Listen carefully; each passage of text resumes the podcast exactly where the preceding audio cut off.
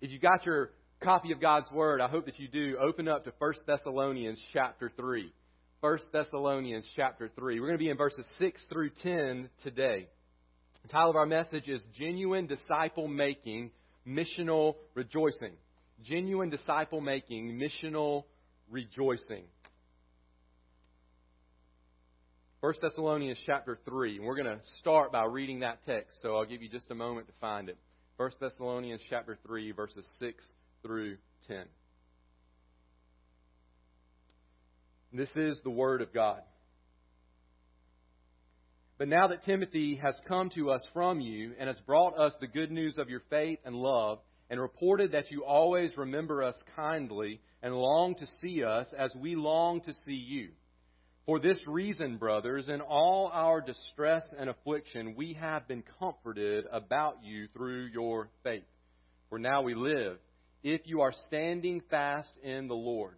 For what thanksgiving can we return to God for you, for all the joy that we feel for your sake before our God, as we pray most earnestly night and day that we may see you face to face and supply what is lacking in your faith.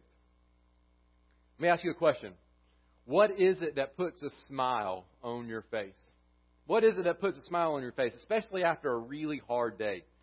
Maybe it's a good meal, or maybe it's uh, a kiss from your spouse, or a hug from your child, or from a grandchild, or uh, or maybe it's a good book, or a favorite TV show, or that little that little pet of yours that jumps up in your lap, and and you just love love holding that little cat or that dog or I don't know, maybe somebody has a pet lizard or something, and it just puts a smile on your face.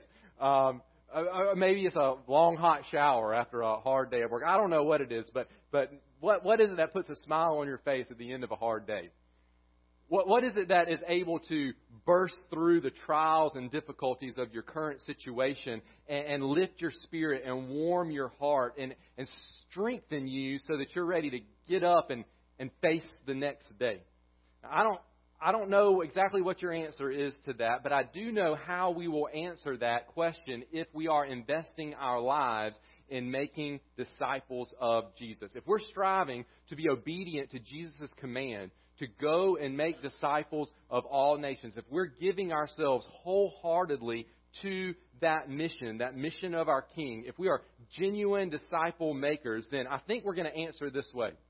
We'll say, we'll say the thing that bursts through the trials and difficulties of life, the thing that lifts my spirit and warms my heart, the thing that puts a smile on my face and causes me to rejoice, even in the midst of the, the difficulties uh, of life, even in the midst of persecutions, that thing that puts that smile on my face is witnessing the faithfulness of the disciples that I am making. Thinking about those people that I'm pouring myself into and how they're faithfully following the Lord. That's what's going to fill me with just new life to face the next day, no matter the difficulties that the next day holds. In other words, genuine disciple makers live with a missional rejoicing. A missional rejoicing. They, they find their joy in accomplishing the mission of God, not in the alleviation of their trials and difficulties. So, so um, a, a, a, genuine disciple maker living with the missional rejoicing, they're, they're going to find their joy in the fact that they're making disciples, not in their hardships disappearing. That's important for us to note. Brothers and sisters, we, we must, we must pour ourselves into making disciples to the point that our joy is determined more by the faithfulness of the disciples that we're making than by our circumstances. We've got to pour ourselves into making disciples to the point that our joy is determined more by the faithfulness of disciples than our circumstances. We'll unpack that statement as we walk through this text. So, the past couple of weeks, we've been uh, challenged by God's Word to be genuine disciple makers. That's, that means to fully invest our lives in, in leading people to faith in Jesus and then helping those people follow Jesus faithfully. In 1 Thessalonians chapter 2 verse 17 through 20, we were challenged to pour ourselves into developing deep disciple-making relationships because that's going to be what honors King Jesus when he returns. And then last week we looked at chapter 3 verses 1 through 5 and we were challenged to pour ourselves into encouraging disciples to view suffering for Christ as normal so they will stand strong against the enemy. Today, as we look at verses 6 through 10, I want, I want, us to be challenged to pour ourselves into making disciples to the point that our joy is determined more by those disciples and their, their faithfulness to the Lord than it is by our circumstances. Let me remind you briefly of the context of these verses. Remember, Paul and Silas preached the gospel in Thessalonica. Some people believed persecution broke out. Uh, non-believers, some of them have been trying to trying to get the Thessalonians to walk away from the gospel. I mean, they, they, they say, forget Paul, forget Silvanus, forget Timothy, forget this gospel that they're preaching. And, and, and that persecution is real. It's hard. And so uh, Paul is longing to get back to them. We, have been looking at that. He wants to see them. He wants to get back to encourage them, uh, but he can't. He's being hindered from that. And so he sends Timothy. And we looked at that last week. He sends Timothy to them so that Timothy can find out how are they doing? How are they doing in their walk with the Lord? Are they continuing to follow Jesus faithfully? Now, remember that you have to remember this context. This is important. Paul is writing this letter to people who have trusted in Jesus Christ and he's, he, he wants to help them follow Jesus well. But that context is important because you can't follow Jesus well if you've never believed in Jesus for salvation. So the first step in all of this is to help somebody come to faith in Christ before you can help them follow Jesus well. The first step to you and me following Jesus well is for us to come to faith in Christ. And so if you've never trusted in Jesus Christ as your Lord and Savior, I want to tell you that Jesus died on the cross for your sins in your place. And the only way to have forgiveness of your sins, the only way to have eternal life is to trust in Jesus for salvation, to believe that He died in your place. And if you'll trust in Him, repent of your sins, turn from your sins, and turn to Jesus Christ, He will save you. That's the people that Paul is writing to. They have believed that gospel message. And we left off last week, Paul was describing his deep concern that Satan might have used the persecution the Thessalonian believers were facing to tempt them to walk away from their faith. And so the question hanging in the air at the end of last week was this Have the Thessalonians stood firm in their faith, or have they been shaken in their faith? Remember that that's the question that's kind of hanging there. That's what Timothy went to find out, but we don't know what we don't know what the report is yet when we left off in verse five. Now we've already read the passage. We read it a few minutes ago, so you already know the answer. They have stood firm. Praise God, they have not been shaken in their faith.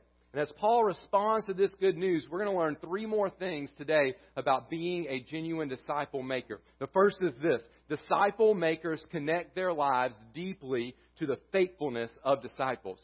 Disciple makers connect their lives deeply to the faithfulness of disciples. We see this in verses 6, 7, and 8.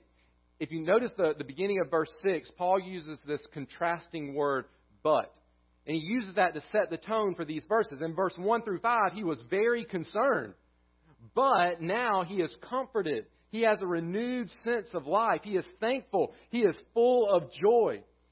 Now, what has led to this rejoicing? Well, Timothy has come, come back with news that the Thessalonians are, are following Jesus faithfully. Look there in verse 6. But now that Timothy has come to us from you and has brought us the good news of your faith and love and reported that you always remember us kindly and long to see us as we long to see you. Now, Paul really is, is, is comforted because of two things. He's celebrating two things. There's two, two uh, ways that we can look at this uh, good news that has come from Timothy. First is, uh, is their relationship with God. And second is the Thessalonians' relationship to Paul and Silvanus and Timothy. And we see both of these there in verse 6. So let's start with their relationship with God.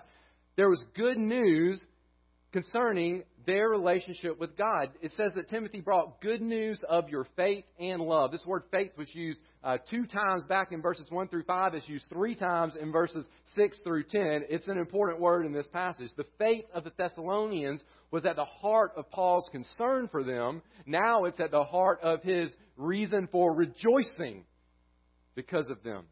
Their faith has not been shaken. Their faith has not been moved. They are continuing to believe in Jesus as the Christ, the Son of the living God. And when you are pouring yourself into making disciples, that is the best news that you could hear. That those disciples are not being shaken in their faith. But Paul also mentions the word love there. He says, good news concerning your faith and your love.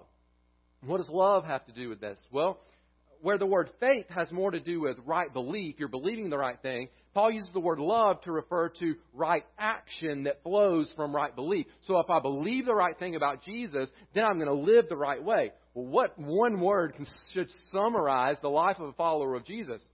Love. We have been deeply loved by Jesus, and so we now love others deeply. And so the Thessalonians are standing firm in their belief in Jesus, and they're continuing to live for Jesus as seen in their love for one another.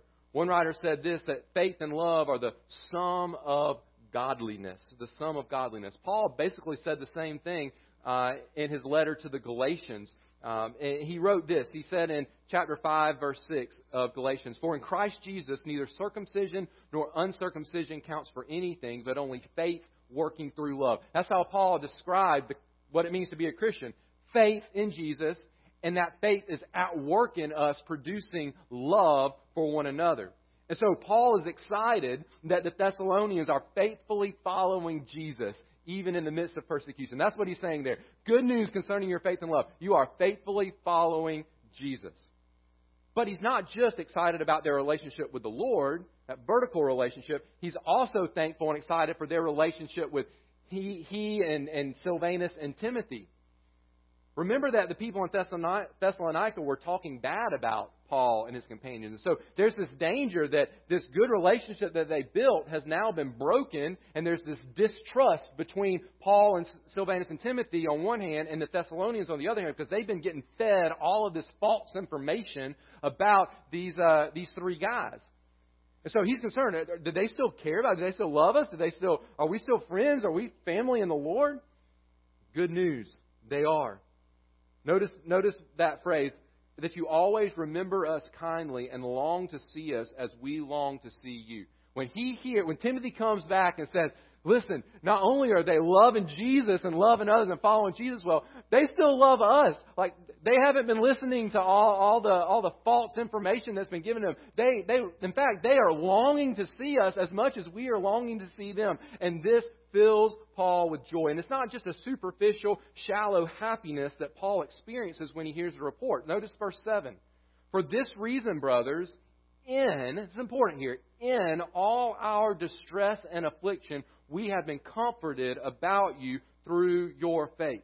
Again, he mentions that word faith, the faith of the Thessalonians, and says that he's comforted or, or encouraged uh, by this. He and his companions are encouraged. And this is the same word that Paul used back in verse 2 when he said that he was tim- sending Timothy to them to establish and exhort them in the faith or encourage them in the faith. It's a word, as we said last week, that has to do with being strengthened so that you can press onward in your walk with Jesus. Now, we can see clearly why the, the Thessalonians would need that. I mean, they're being persecuted. They need to be exhorted. They need that comfort that will lead them to persevere in their faith. But they're not the only ones. Paul and, and his companions, they're suffering as well. They're experiencing persecution in all our distress and affliction in all that that word that, the, both of those words mean to have this pressure coming in from the outside and that word uh, affliction your translation may say uh, use a different word there it's the same word that paul used in the previous passage and it's it means persecution some of your translations may even use that word persecutions he's talking about being persecuted paul and his companions themselves are being persecuted so paul's saying we're being persecuted. We're under pressure. We are distressed. Our circumstances are extremely difficult. However, However, news of your faithfulness has lifted us up and warmed our hearts and given us strength to continue living for Jesus. Please don't miss what is happening here. Paul is connecting his joy. His joy. He's connecting his joy to the faithfulness of the disciples he is seeking to make instead of to his circumstances. He is experiencing joy in the midst of hardship, and that joy is connected to his obedience to the Great Commission. so often we connect our joy to our circumstances. So often we connect whether or not we have joy in our hearts to how good or bad things are around us. I do that. I'm sure you're tempted to do that as well. If we're having a good day, then we feel joyful. If we're having a bad day, we don't feel joyful. But that's not how genuine disciple makers function. Genuine disciple makers connect their lives so deeply to the mission of God and thus to the disciples that they're making in obedience to that mission that they're able to rejoice at the faithfulness of disciples even in the midst of suffering persecution. It's kind of, I think maybe it's kind of like a mother in labor who is able to have joy in her heart and maybe, maybe even a quick, very quick smile on her face, even in the midst of the pain and difficulty of labor when she hears the doctor say, Everything's going well, this baby looks fine, is doing great. I mean, even in the midst of, there's that sense of joy when she hears that good news. That one she cares deeply about is doing well. Now, if that's not enough to convince us of how deeply Paul's joy is connected to the faithfulness of the disciples, just look at verse 8 real quick. Look there at verse 8. He, said, he says, For now we live. I mean, he just keeps piling it on. For now we live if you are standing fast in the Lord. It's almost as though Paul is saying life is so hard for us right now as followers of Jesus. But it's like breath in our lungs when we hear that you are standing fast in the Lord. I wonder, I wonder if the reason so many Christians seem to often struggle for breath in their spiritual lives, I wonder if it's because um, their lives and their and their joy has become so attached to, to something other than the mission of God that they're not experiencing the joy of the Christian life like like they should be. And I'm saying they, but I can be just as guilty of that as well. It's, it's me. Well, what do we connect our joy to? I wonder. I wonder if people, if followers of Christ, attach their joy maybe to a comfortable lifestyle. Maybe they've attached their joy to fitting in with the world around them. Maybe they've attached their joy to material possessions or to worldly success. And they're expecting those things to give them breath in their lungs. But like, like a fish out of water, Christians cannot thrive breathing that kind of air. We've got to be breathing the air of obedience to the mission of God. But here's the thing it's not just worldly things that we attach our joy to and that can distract us from making disciples. Sometimes it's churchy things. You know what I mean by churchy things? The things that we do as a church, things that, that we call the, the church things that we do. And I don't mean, and there can be good things, but the things that if you weren't involved in the church, you probably wouldn't be doing those. So the things in your life that are the, the church things in your life, the churchy things, okay? I'll maybe give a couple examples in a minute. Sometimes it's our churchy things that can actually distract us from finding our joy in making disciples. Sometimes we celebrate traditions and programs and social get togethers and big events and, and, and, record attendance, all the while not actually producing faithful disciples of Jesus. None of those things are bad in and of themselves, but if we're not producing faithful disciples of Jesus, we can't say that we are being obedient to the mission of God. We might attach our joy to having perfect attendance in Sunday school while at the same time not actually growing in our involvement in the mission of God.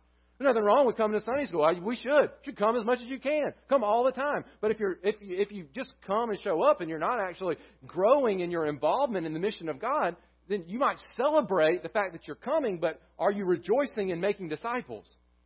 We might attach our joy to a certain church schedule when that schedule is really just keeping us busy instead of actually advancing the kingdom of God.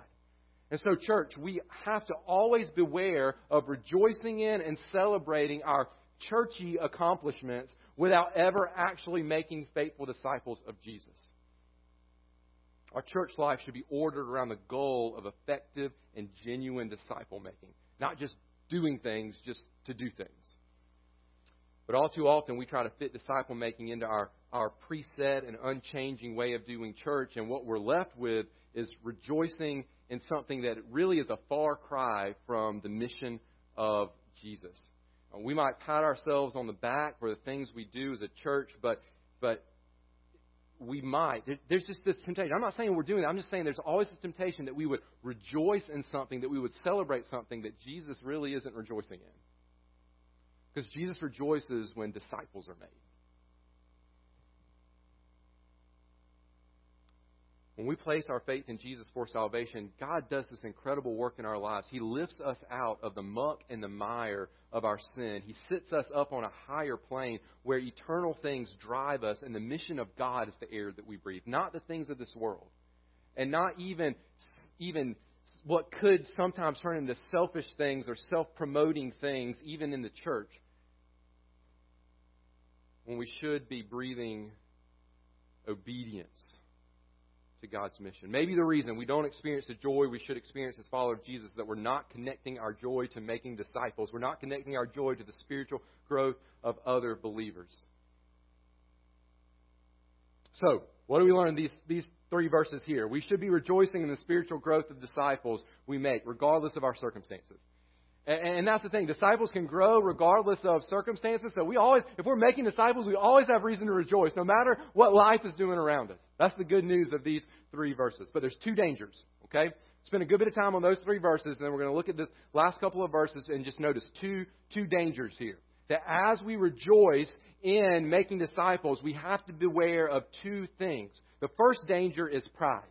That's the first danger that we see here. And the antidote for pride is making sure that we give God the credit. So, the second description for us today of genuine disciple makers is this Disciple makers credit God as they rejoice in the faithfulness of disciples. So, by God's grace, we'll be, we'll be making disciples, but then who do we give the credit to? Well, we have to give the credit to God.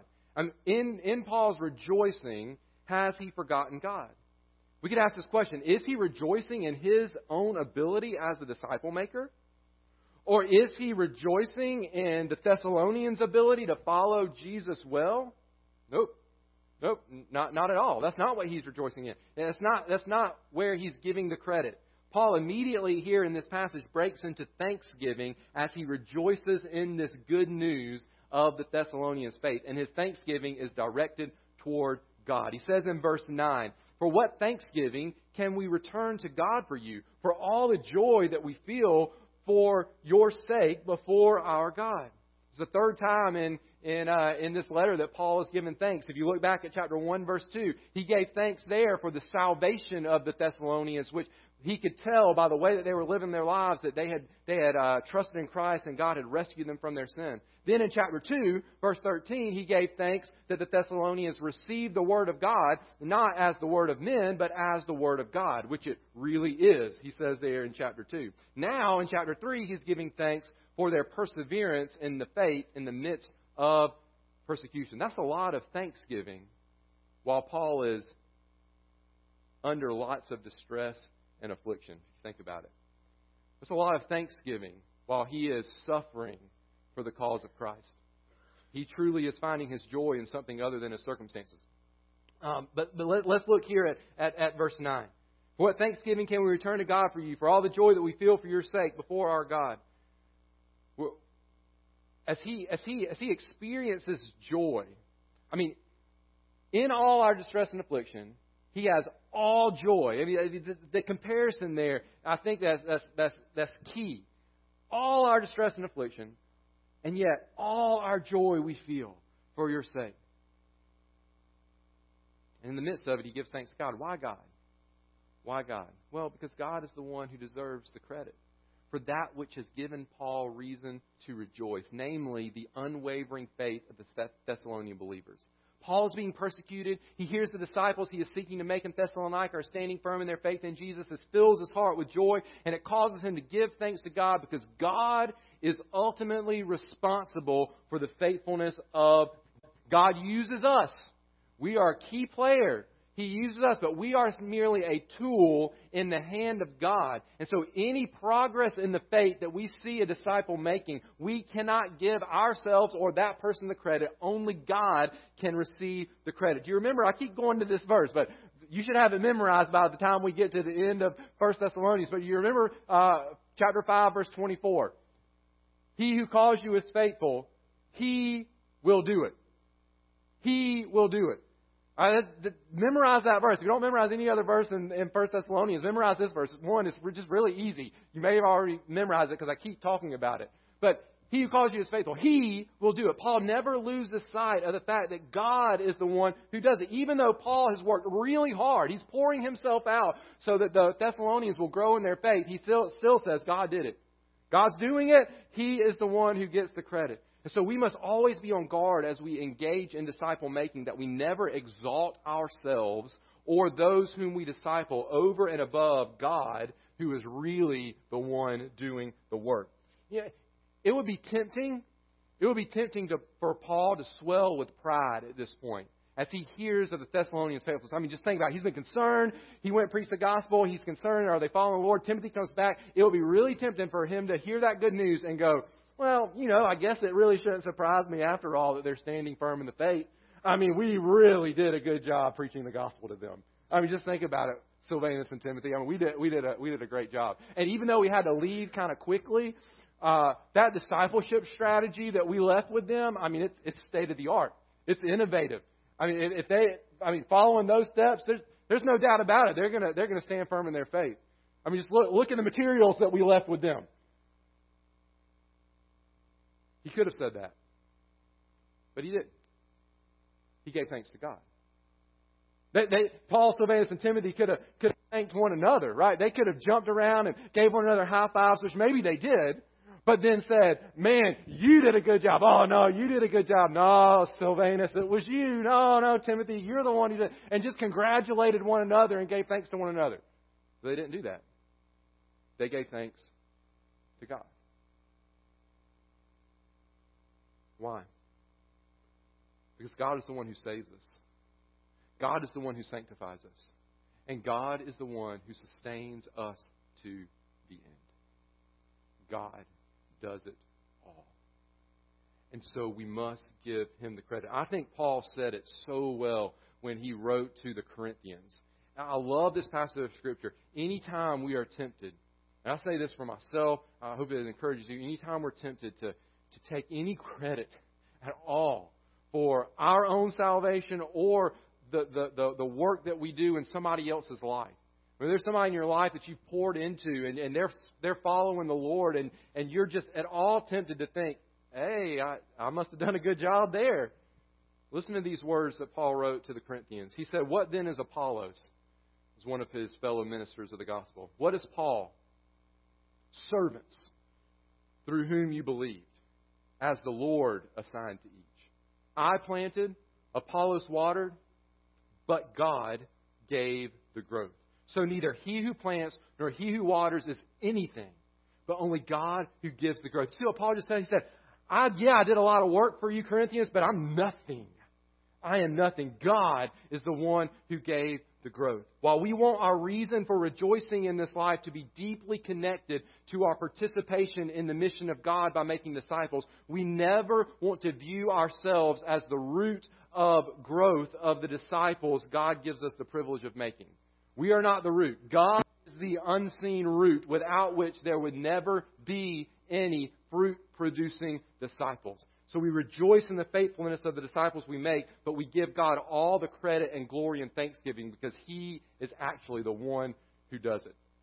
But I said two dangers. The first danger was pride. Second danger is complacency. Second danger is complacency. So here's here's a uh, third description today of genuine disciple makers. Disciple makers continue encouraging growth even as they celebrate current faithfulness in disciples. Disciple makers continue encouraging growth even as they celebrate current faithfulness in disciples. And we see this in the last verse of our passage for today. So while verse 9 helps protect us against the danger of pride as we rejoice in the faithfulness of disciples, verse 10 helps protect us from the danger of complacency as we rejoice in the faithfulness of disciples. Paul continues this, this question. He, he says in, uh, in verse number 10, as we pray, so we're rejoicing, but and we're giving thanks to God. But as we give thanks, we're also praying. As we pray most earnestly night and day, that we may see you face to face and supply what is lacking in your faith. So right in the middle of Thanksgiving, he's giving thanks. He said, I don't even, I can't even put into words how, how incredibly thankful to God I am. And yet at the same time I'm giving thanks, I'm praying to God and asking for something. That, that word there for pray is, the, is a word that really means to ask or to beg for something. And that word is combined with a very strong word that, that tr- is translated like most earnestly. And then it's got the words night and day. And, and so, so the, in the midst of giving thanks, Paul and Timothy and Silvanus are constantly and earnestly begging God for something. What is it? What are they earnestly and constantly begging God for in the midst of giving thanks for the faithfulness of the disciples?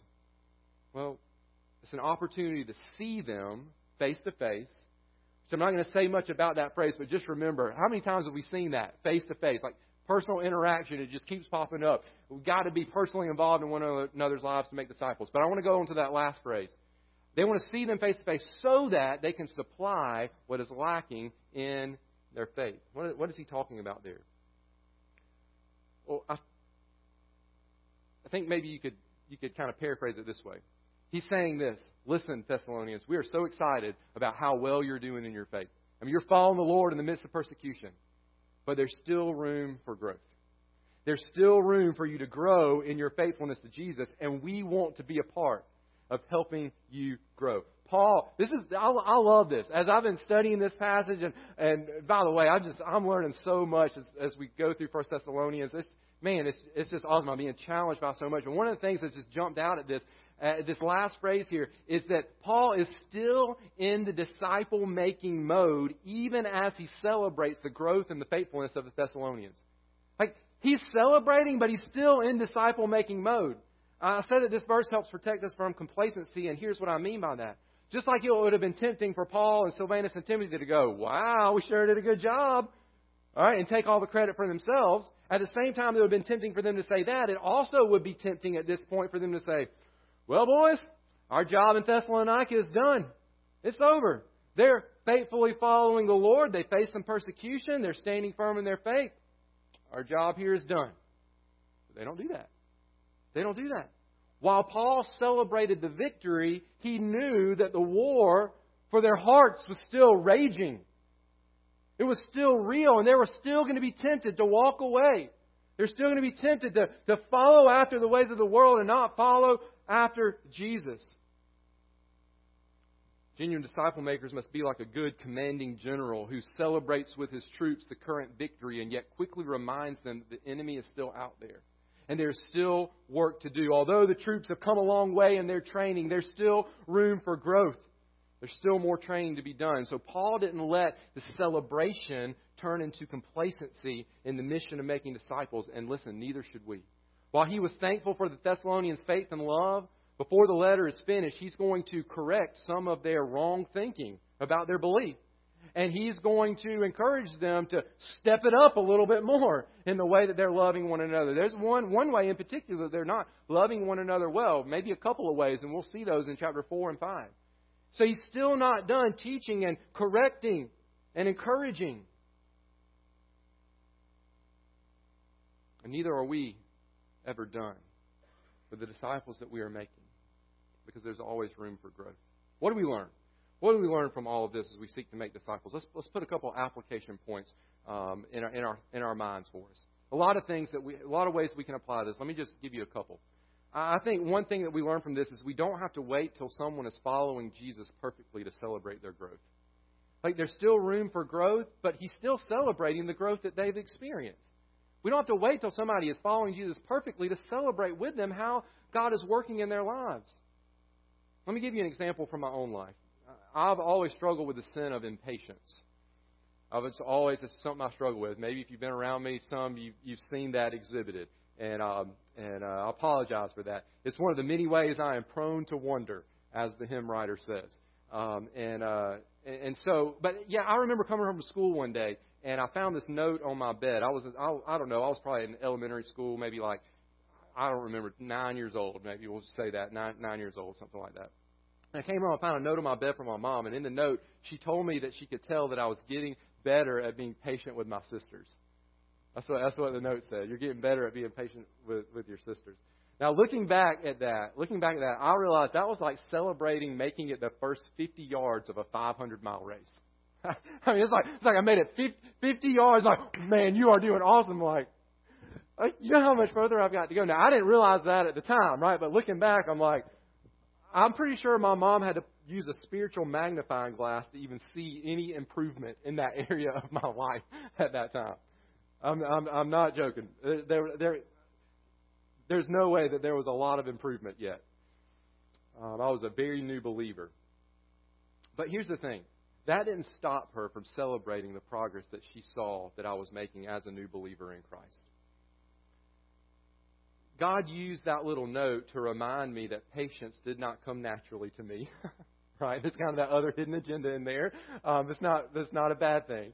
He used that note to remind me, hey, patience is something you struggle with. We notice that. Your family notices that. Um, I notice that as your mom. Your sister notices that. Your dad notices it. Um, so it, God used that note to remind me that I struggle with that. But it also God used that note to remind me that I could keep getting better and better as I kept trusting the Lord and kept allowing the Lord to, to work in, in my life. My, I'm so thankful that my mom didn't wait until there was zero room for improvement to celebrate this growth in my walk with the Lord. So I just wonder, I just wonder, is there a Christian, is there another follower of Jesus who maybe you've witnessed some growth in their walk with the Lord, and you could just speak a word of encouragement to them? I mean, maybe somebody in your family. It doesn't have to be. It could be somebody you go to church with, or a friend. You you just experienced some some growth in their walk with the Lord, encourage them with that. Even if it's not perfect, even if they're not perfectly following the Lord in that area of their life, encourage them. Encourage them. You never know how, how, how much a difference that will make. Disciple makers rejoice at the growth of the disciples, not the perfection of disciples. But, but in the second application, I said I want to mention a couple applications. The second is this. Um, even as we celebrate growth, we don't lay down our work gloves because there's still work to do, right? There, there's still work to do. We, we don't wait for perfection to celebrate but we always have perfection as the goal. Remember what God's standard is. God's standard is holiness like He is holy. First Peter uh, chapter one, we find these words: "But as He who called you is holy, you also be holy in all your conduct, since it is written, You shall be holy, for I am holy." Listen, my mom celebrated that little bit of growth in my life, but she didn't stop correcting me and, tra- and training me and teaching me um, in that area of my life. She saw some growth, but she kept on discipling me.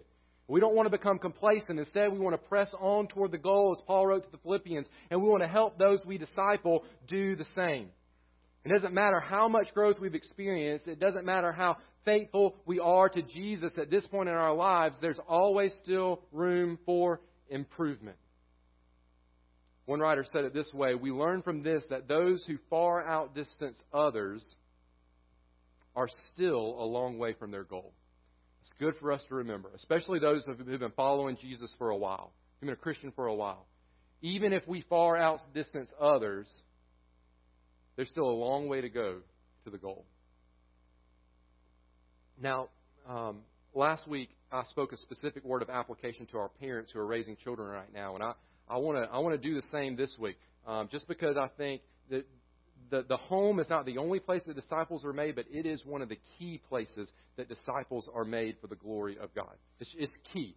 It's, it's, it's, absolutely essential. So I just want to give a, a quick uh, application to, to our parents for just a moment. Parents, just be sure. You're probably already thinking this in your mind, uh, especially with the illustration that I, that I gave. But just, parents, be sure that you're celebrating small steps of spiritual growth in the lives of your children. It'll encourage them. Don't wait till they've, they've just grown a you know a ton in that area of your life, go ahead and encourage with those small steps of growth that you see. But at the same time, don't think that just because they've experienced some growth or even great growth in their walk with the Lord, because they are better than all the other kids their age, that they no longer need your presence as a disciple maker in their lives. The way that you disciple your 10 year old believing child is going to look different than the way that you disciple your 17 year old believing child uh, but that 17 year old still needs you to speak the truth of God's word into his or her life. Um, and I'll just throw this in there as well for application for the, the children. Uh, receive that discipleship from your parents with joy. Receive it with joy. Uh, be thankful uh, for that in your in your life. Um, I know looking back, I'm so thankful for that in my life. Sometimes it doesn't. It's not fun when when a parent corrects or, or trains, but it's good, and so be thankful for that, um, uh, young people and, and children. But the application isn't just for parents. We're all called to make disciples. It's the mission to which God has called every single Christian. I can't emphasize that enough, guys and gals. I, every believer is to be a disciple maker. All of us are, are to be in, encouraging other believers helping share the gospel with people, and then helping those who believe the gospel grow in their faith. It is the mission to which God has called all of us. And, and he, listen, this is what I want us to kind of leave on thinking about. It's a mission of rejoicing. I mean, notice, notice the tenor of this, of this passage. Even though Paul's suffering, even though Thessalonians, Thessalonians are suffering, they're rejoicing. He's filled with joy, rejoicing in the faithfulness of disciples, regardless of our circumstances. Rejoicing by giving thanks to the God who gives us faith and preserves our faith. Rejoicing in the privilege of continuing to be a tool of spiritual growth in the lives of others. So, what is it that puts a smile on your face in the midst of the difficulties of life? What is it? I hope, I hope that you can say, I hope that I can say, it's the faithfulness of the disciples that we are making for the glory of God. Would you pray with me? Father, thank you so much for our time and your word today. Uh, God, what a, what a challenging passage, and at the same time, what, a, what an encouraging passage. Lord, that we get to be a part of something that, that can fill us with joy even in the midst of the difficulties of life. And so, God, I just pray that over the next next couple of minutes, as we as we spend spend a little bit of time thinking about how this passage applies to our lives, Father, I just pray that you would help us to uh, to to really examine our lives in light of this this text from your Word. And, and Father, I pray that you, we would ask ask you, Father, what what am I attaching my joy to? Is it is it being obedient to the mission that you called me to, or is it something else? Father, show me some ways that I can encourage others in their walk with the Lord. Father, help me not be prideful. Help me not be complacent. Protect me from those things as, as I rejoice in the privilege of getting to be a part of making disciples for your glory. Father, may that be our prayer of the next, next couple of minutes as we reflect on this passage in Jesus' name. Amen.